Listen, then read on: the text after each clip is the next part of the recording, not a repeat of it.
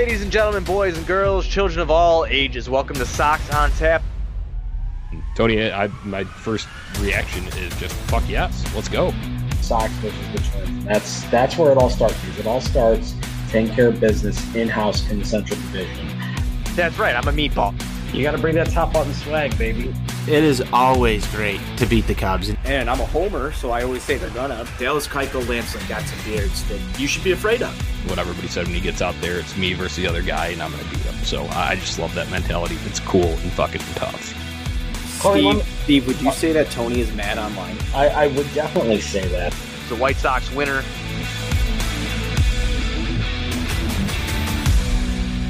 Welcome in, White Sox fans. It is the Sox on Tap post game show. Johnny Nani here with NWI Steve, and we are breaking down, unfortunately, a White Sox embarrassing eight to four loss. Uh, Steve, man, first of all, how you doing? Uh, I can't imagine uh, too well.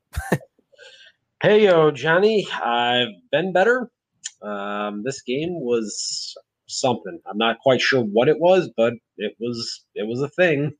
It was it was a thing that happened, and a very unfortunate thing that happened. Uh, we've used un- the series of unfortunate events over at Four Feathers Pod for games like this. So, um, yeah, that, that's kind of the flavor that it was for the White Sox here today. Um, I titled this one Six Inning Shit Show um, because that is where most of the damage occurred. So, um, we, we will get into all of that. Uh, but before we do any of this, uh, housekeeping here at On Tap, uh, make sure you go to ontapsportsnet.com for all Chicago sports, literature, and podcasting needs. You can follow us on Twitter at Sox on Tap and at on Tap Sportsnet. Um, this podcast is presented by Grandstand, so make sure you are stopping by Grandstand for all of your White Sox and Chicago sports merchandising needs. Uh, back at the ballpark tomorrow, so uh, make sure you do stop by Grandstand, say hi to our friends Stuff and Josh over there. So um, now that that's out of the way, Steve, we can get right into this. Uh, just hit me with your initial thoughts on this loss. My initial thoughts are this: this game was, in a lot of ways, a microcosm for what we have seen for the first week of this season here. Talking about extremely sloppy defense that has been continued, lackluster starting pitching, and their inability to cover more than 15 outs in a game, taxing a bullpen, terrible base running, and just overall poor fundamentals. One of the things we were sold on as a fan base with Tony La Russa coming in was that this was going to be a fundamentally sound baseball team. They weren't going to make boneheaded mistakes. And so far, through seven games of the season, now look, it's only been a week, but seven games into this thing, none of that has come to fruition. I mean, th- this has been a much more undisciplined team than we saw at any point, I would say, during Rick Renteria's tenure. I don't know how else to spin it.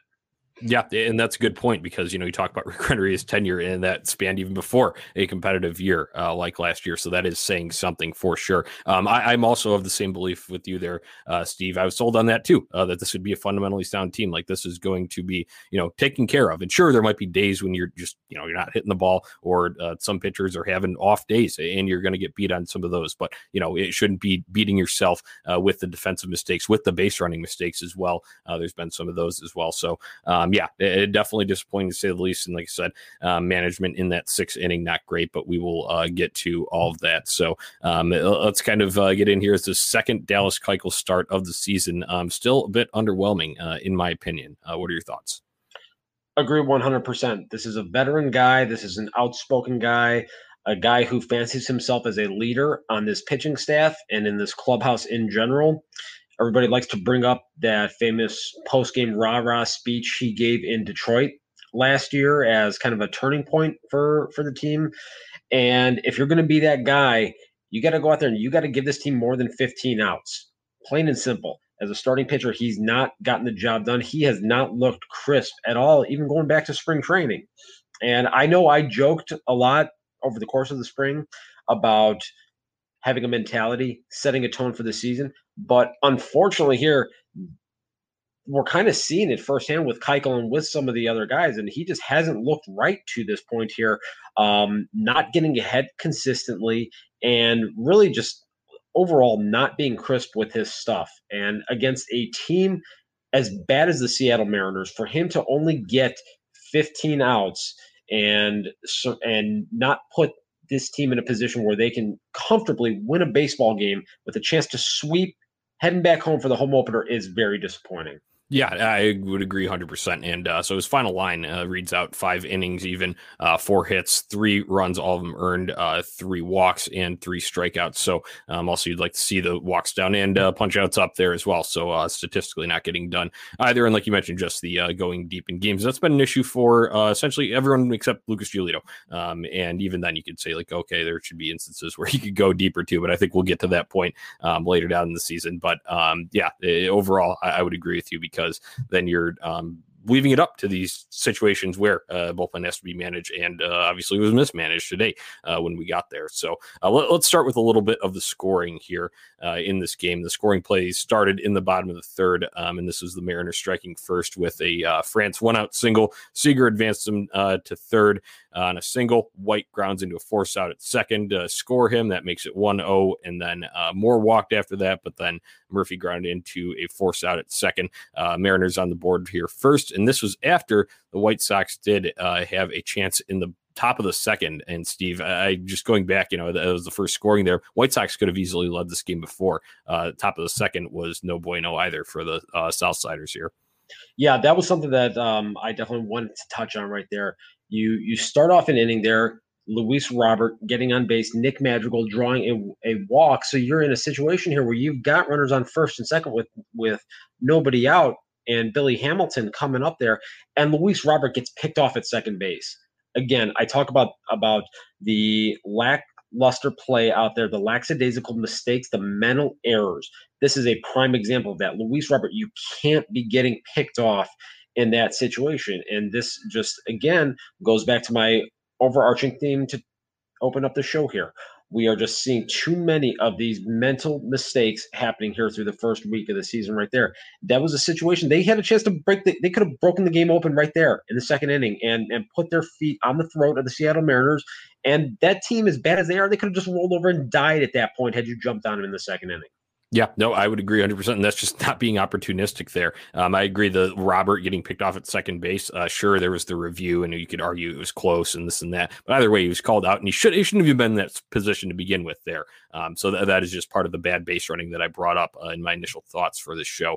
Um, so uh, unfortunately, that one uh, you know doesn't go the White Sox way. Uh, don't get on the board there first. And I'd mentioned the Mariners uh, getting on in the top of the third to make it 1-0. Um, as we get to the top of the fifth, though, the White Sox would take a lead in this one. In Hamilton, it was a walk parade today, Steve. So if there's one thing that you can be happy about today, it was the patience and you know taking advantage of a pitcher who didn't have his command there today. Um, White Sox. Let's see, what do we have? Um, how 10. many walks? Say ten walks, double digit walks. So I mean, th- th- that is one positive that you can take out. And it was kind of you know uh, uh, providing these base runners by walking because it was Billy Hamilton led off with a walk, then uh, Mendick popped out to first. Eaton walks. Um, double steal, moved him to second and third, but that wouldn't matter because uh, Lamb uh, he walked himself as well. Um, so you know you're walking the bases loaded there. Uh, pops out to short, but then luckily uh, Grandal with, with, the RBI walk to tie this game up, and then uh, Zack Collins coming through with a uh, two RBI single of his own uh, to make it three to one. Robert flew out. Um, to uh, end that inning. The, another review play with Luis Robert because it looked like he got hit on the replay, in my opinion. But like Jason Benetti and Steve Stone mentioned, one of the hardest calls to get overturned in baseball there. So um, feeling okay after that. You know, you should have had more, uh, especially from the second inning, but um, they, they, did get on the board here in the fifth. Um, and they would add another one in the top of the sixth with Nick Madrigal's leadoff double. Vaughn struck out, but then Danny Mendick uh, recalled the day, uh, gets an RBI single to make it 4 1 Sox. Uh, just uh, talk about Mendick coming back up again because this was news uh, earlier today with Tim Anderson being moved to the IL.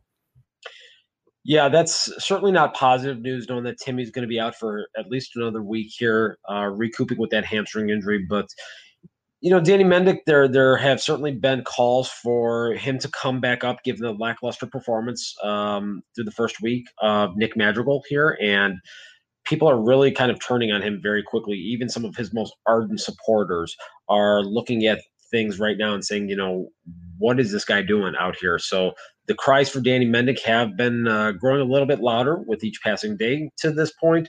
Not necessarily fair from the perspective of Nick Madrigal's only played 40 games here at the major league level. So um, it, it could be a little bit overblown from that perspective. But, you know, Mendick's a guy that has shown some potential in in short bursts. If you look at the overall line um, for his career from a batting perspective, it doesn't look impressive at all. He's a guy that does have some defensive versatility. Was a Gold Glove finalist famously in the uh, shortened 2020 season here. So it will be interesting to see maybe if he's made any kind of offensive adjustments to his game at this point and if he can solidify himself as a viable utility option. Because um, given some of the challenges that this team is having from a health perspective right now, they need the versatility here. Yeah, Steve, I know I agree. Um, you know that, that is the option to bring up here, and I agree. It's you know, unfortunate that Timmy's going to be out for longer. Uh, Tony was hoping that uh, maybe a Thursday return, but obviously that's not in the cards here. So we'll see what Mendick brings to the table. Either way, where we were at in this game, uh, this was a uh, you know, like I said, RBI single two put the White Sox up four to one at this point. But then we get to the bottom of the six, and this is where it all fell apart, man. Um, you know, this whole sequence of it. You know, the other like kind of I keep a little recap of the scoring here. And the other sections are, you know, maybe like two, three lines. This one's like fucking like six lines here. It's ridiculous. So uh Marmolejos leadoff walk, uh Moore single to right. The runners advance second and third there on Eaton throwing error. Talk about this play. What the hell happened there between Nick Madrigal, Adam Eaton, and then the throw into second base here? Well, the the biggest thing is you didn't have guys backing up in spots where they were supposed to be.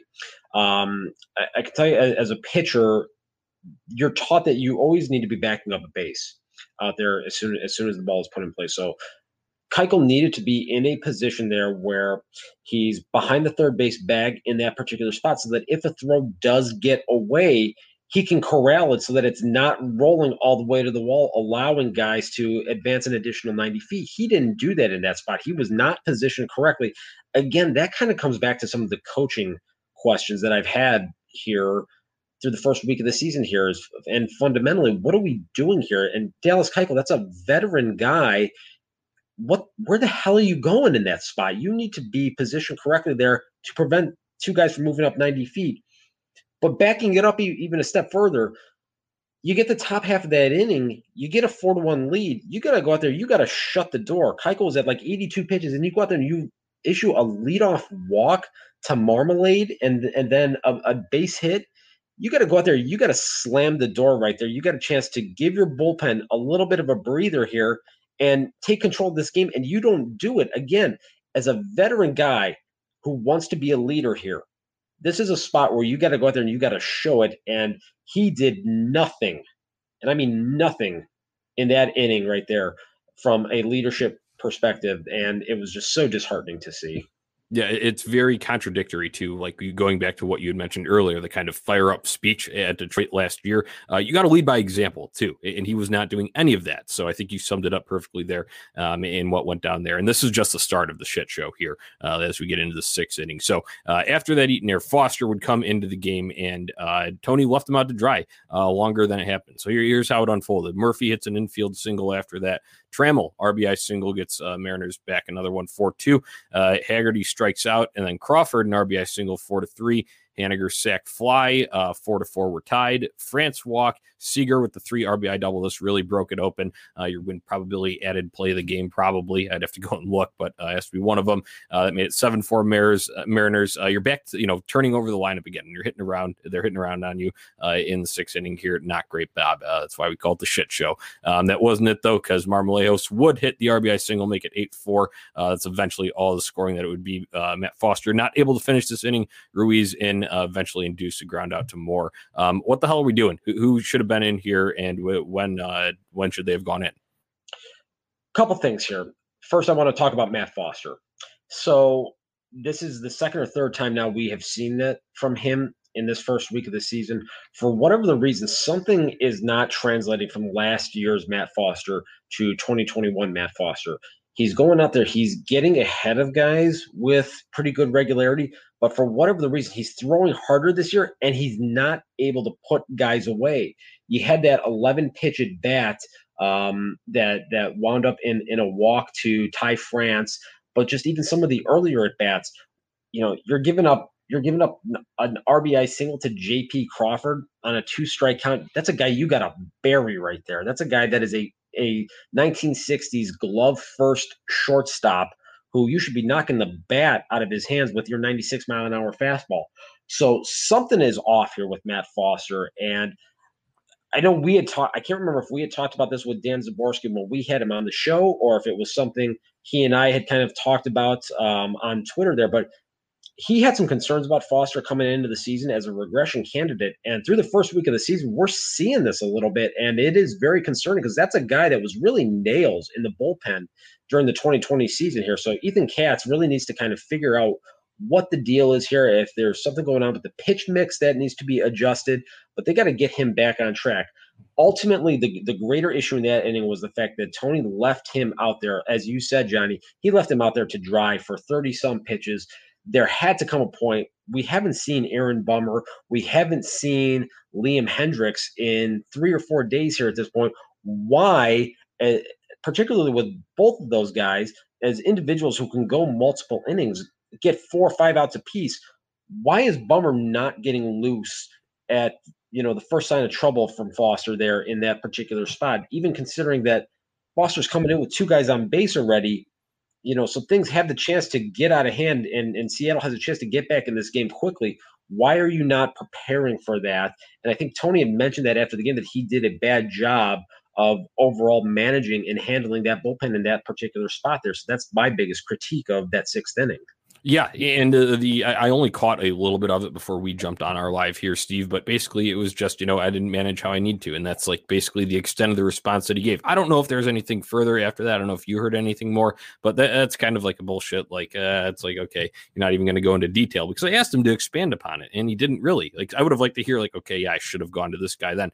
At this point, you'd still be upset with the result, but I think you could be a little bit more you know uh, at, least uh, I don't know. Transparent. Uh, yeah, yeah, you can be transparent about it. That, that's that's what you put it right in my mouth there. So um, I, I, agree with you. I, I would like to see Bummer in there um, because I, I could understand. You know, I, I know you're going for high leverage outs here, and sure, either Hendriks or Bummer would have been fine. But if you're really that opposed and old school, and like that's your process of thought, you can go to your setup. Aaron Bummer doesn't have to be eighth inning guy. Like you, you can go earlier. Like you know, the, I'm with you there. You should should have been warming up at you know the first signs of trouble in there, um, and you would probably be talking about a much different result here. Um, even if the Mariners do scratch maybe one or two across, uh, it's not as uh, you know damaging blows. And um, this ultimately w- was the turning point in the game, obviously, uh, because these are the game winning runs scored there, and it was just a complete meltdown overall from the defense, the management, and obviously Matt Foster um, himself and Dallas Keuchel at the very beginning, not doing any of that. So um, that sums up the whole shit show of the sixth inning. So,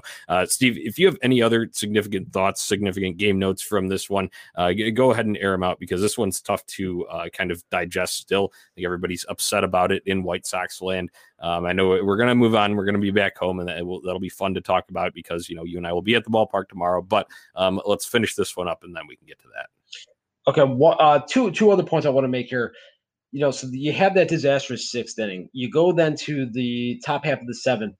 Jake Lamb leads off with his third walk of the game. Abreu gets a walk or gets a, gets a single. Yaz gets a walk. So you got the bases loaded and nobody out. You're down four runs, but you got a chance here to claw your way back into this thing. You don't have to get them all back with one swing of the bat.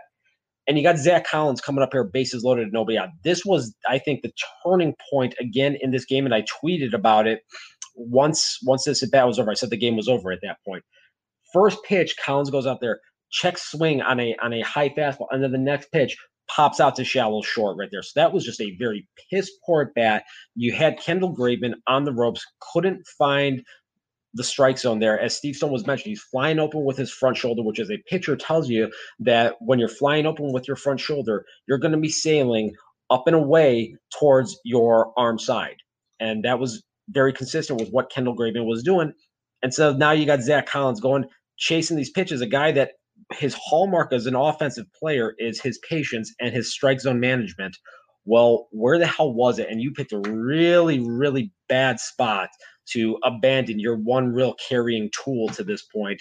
Um, the other thing that uh, going to be worth watching now is Billy Hamilton, who actually has been swinging the bat pretty well to this point and, and doing a good job defensively there had a hamstring injury. So now I'm anticipating him going on the DL too. So we're looking at a situation now where, where this team's going to lose another outfielder. So I'm anticipating Luis Gonzalez being in the lineup or or being on the active roster when this team returns home tomorrow for the home opener and Billy Hamilton going to the IL. Yeah, that didn't look good because that was on that double steal that I had mentioned earlier, and he was sliding into third base. And uh, you know, obviously, both him and Eaton safe at their respective bases. But yeah, uh, the injury, like you mentioned, uh, and it, it, sucks because you're right. He was swinging the bat, and sure, it was going to come down. I think everybody knows that. That's not Billy Hamilton's game. He's not an offensive player. Like, um, you know, it. uh it's tough to lose one of the guys that is actually uh, producing a little bit and maybe uh, unexpected, unexpectedly uh, that you didn't really expect to get too much from,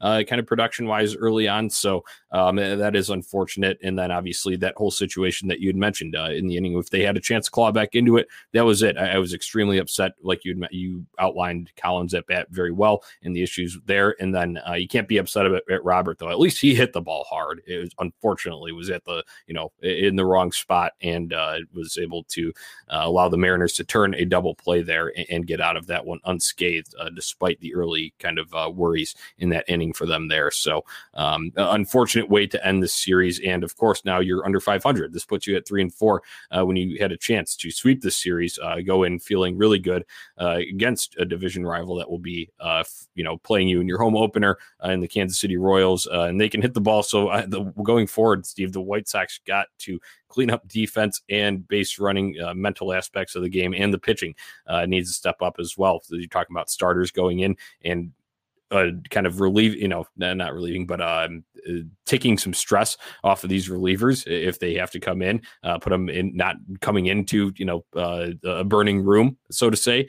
And it's going to be interesting to see. And we'll see it in person tomorrow when we're both back at the ballpark, the first time since 2019.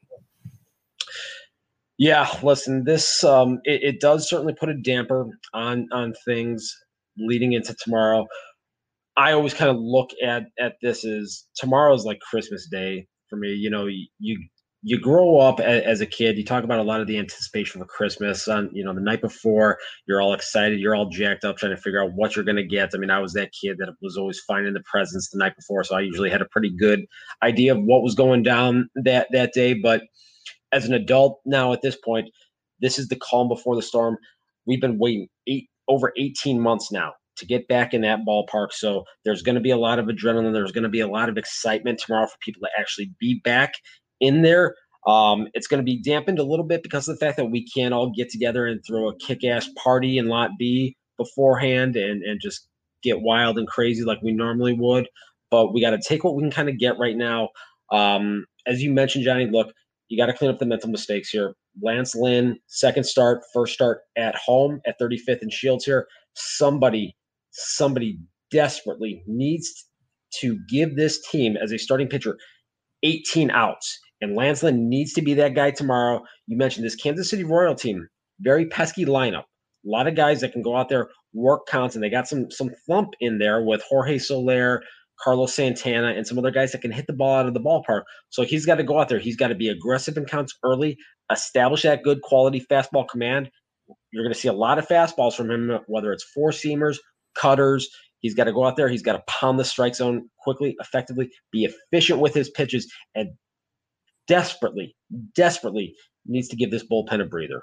I, that's a, that's a great uh, summarization of that. Um, and you know, it is you know kind of concerning right now with the way things have been trending a little bit uh, in these first two series. Um, obviously, the first two games against Seattle, not as much to worry about, but then you can pick and choose spots in there. But obviously, today's game and then uh, pretty much all of the Angels series um, definitely uh, leaves some worrisome spots. So I will say though, despite all of that, if there's one guy that I would want there in that spot obviously Giolito already went, so that's not there. But if there's a guy coming up that you could pick, it would be Lance Lynn for me. So I, I think this could be the one to get back on track. And Steve, I lined up, you know, with the tickets, uh, kind of like picking them before, um, since it kind of all got out of whack uh, from the plan. You're not on your same set things, and you have to buy all of them or whatever. I only did the individual game ones, and I made sure to buy both Lance Lynn starts. Uh, kind of for first of all, I was just excited to see him in a White Sox uniform, and then second of all, I think he turn in some good outings like this. Uh, and you know, eh, eh, we're not going to the bullpen super early, hopefully.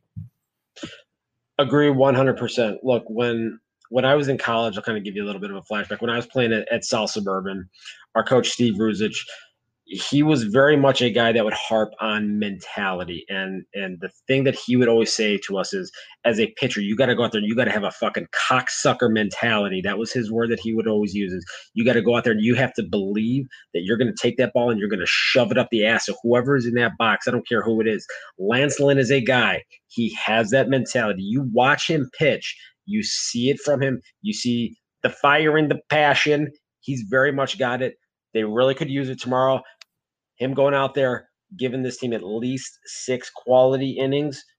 That's what get. That's what the doctor needs tomorrow. Let's get it done, baby. Yep, I'm I'm with you. And you know, just looking back at that first start back on Saturday out in Anaheim. Uh, sure, when you go and just look at the line, you think, oh, four and two thirds. Well, that's not getting the 18 ounce that you asked for. Well, you know, th- there were you know obviously other instances. He gave up two runs, but none of them were earned. So there's defense behind him issues. So that's you know obviously we've already harped on that of something that needs to be cleaned up. But there were instances of he made the best you know player in the game best active player right now, Mike Trout, looks silly into at bats with fastballs, just overpowering him. So I think that there's no one of that caliber on the Royals. So hopefully we're seeing some more of the same uh, and just kind of, you know, uh, heating them to death. So uh, I, I, hope that's the case. Uh, on the other end for the Royals, it will be Mr. Brad Keller, someone we're familiar with. Um, he got rocked in his first start, Steve. Uh, you know, the Rangers and Royals basically played basketball games score wise instead of baseball for their first series. But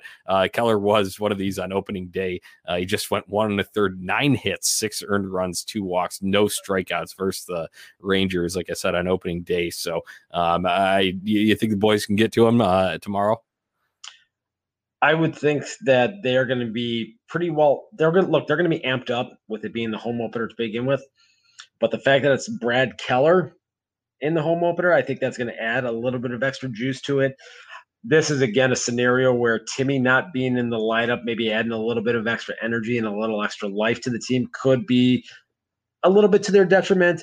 Um, if he were available, that was definitely going to be my pick to click because you know he was going to be looking mm-hmm. dead red for that first pitch fastball. They hit to the fucking moon tomorrow off of Keller here, and and he was going to try to bat flip that thing into another state. But you know he's not going to be there. But again, I think that this team. Um, given just the history with the Royals here, I think they're going to be uh, ready to go. They're going to be chomping at the bit.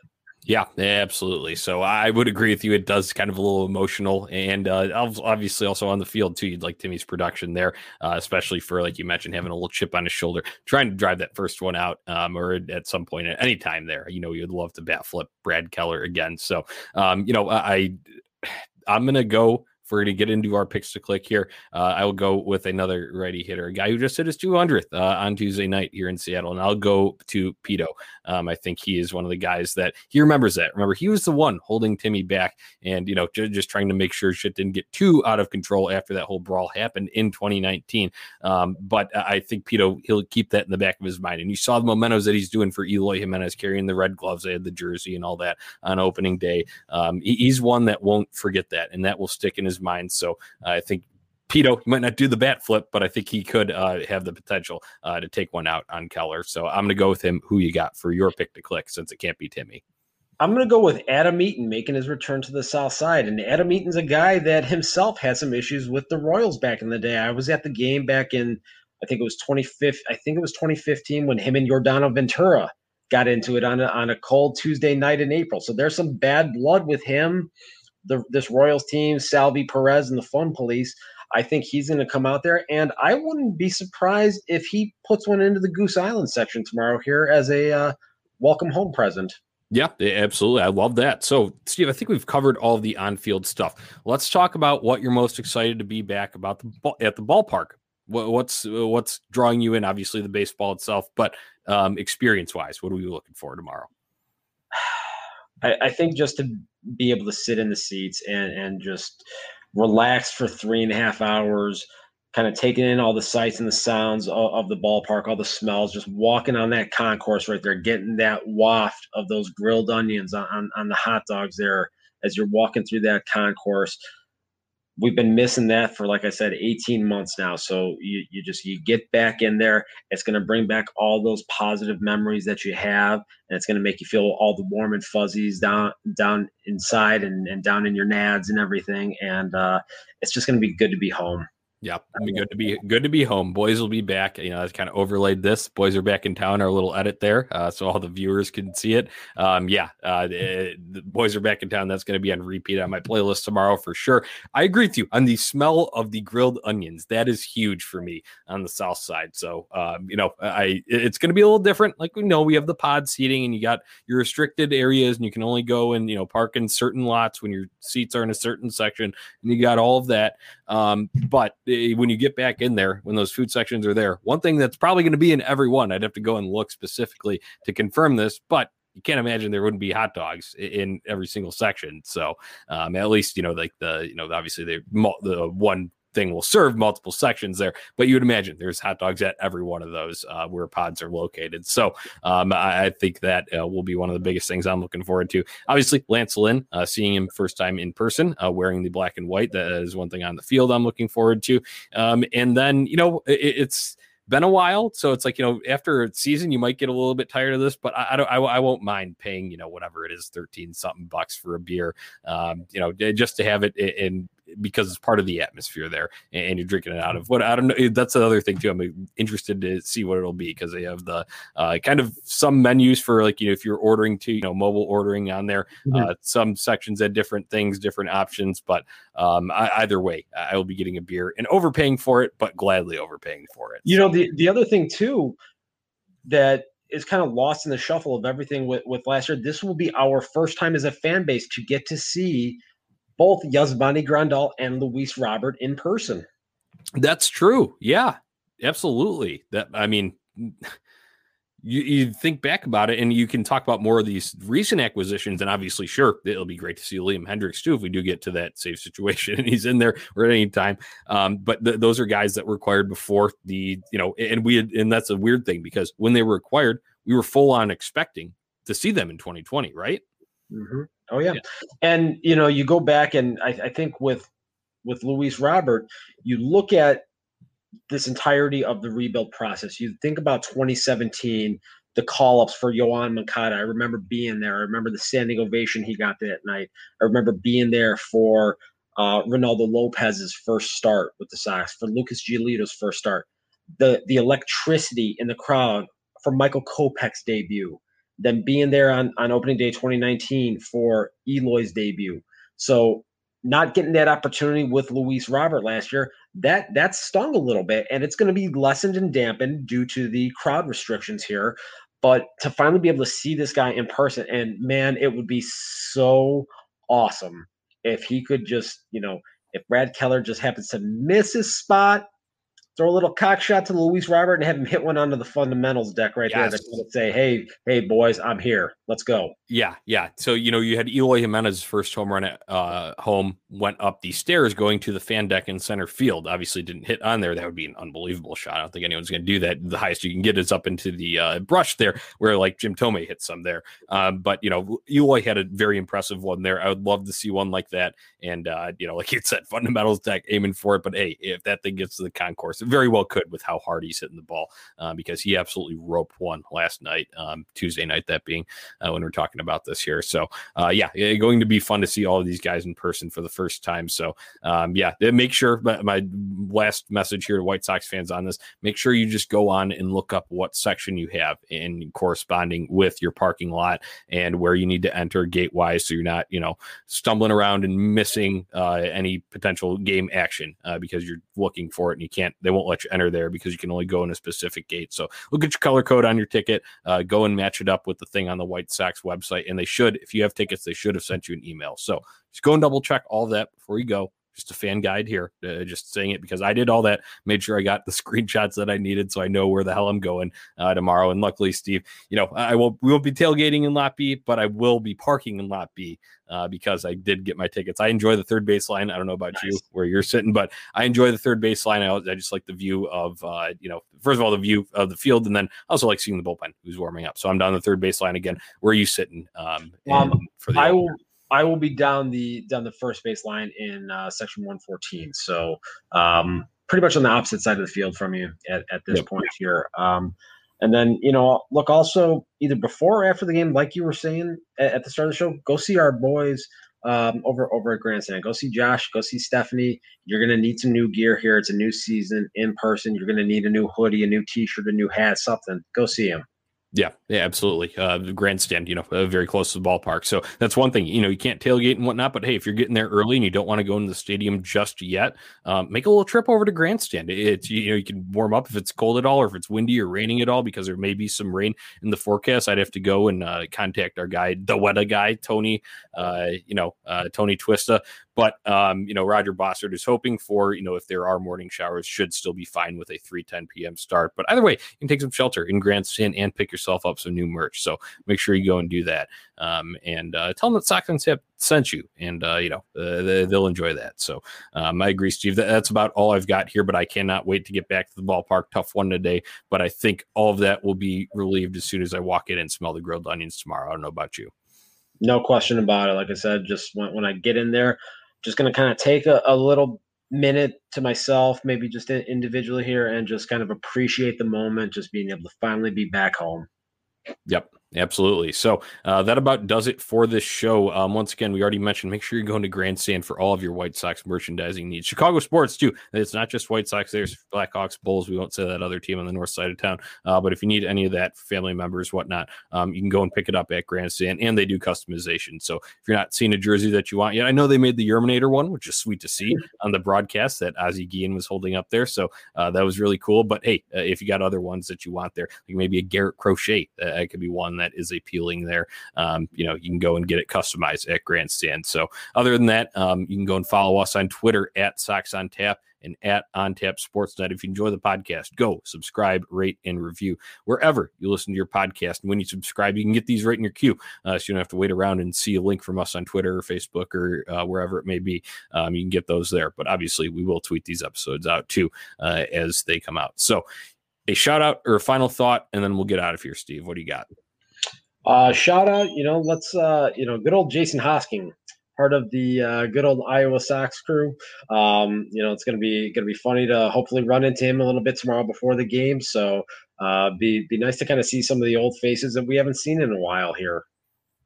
Yeah, absolutely, Steve. Uh, Jason's always a good shout out. I'm going to go uh, Iowa guy as well too. Uh, Iowa Sox there. He's in the comments here. Uh, it says it's from Periscope. Um, unfortunately, looks like we had a little bit of Twitter issues there. I did post the YouTube link as well to the Sox on Tap Twitter page when we went live here. Uh, YouTube and Facebook seem to be working. We have viewers from there, but Twitter, for some reason, uh, not loading up for us here today. But that's all right. Uh, this will be available in podcast form as well. But Iowa Sox looks like you got a comment in through the Twitter broadcast. So I'll shout out you, and uh, hopefully, I'm seeing you out at the ballpark there. So I'll be there. I'll be seeing you tomorrow before the game, Ryan. Yeah, yeah, absolutely. So um, th- that is all I've got, though, Steve. L- let's close this thing down and get out of here and get out to the home opener. I can't wait.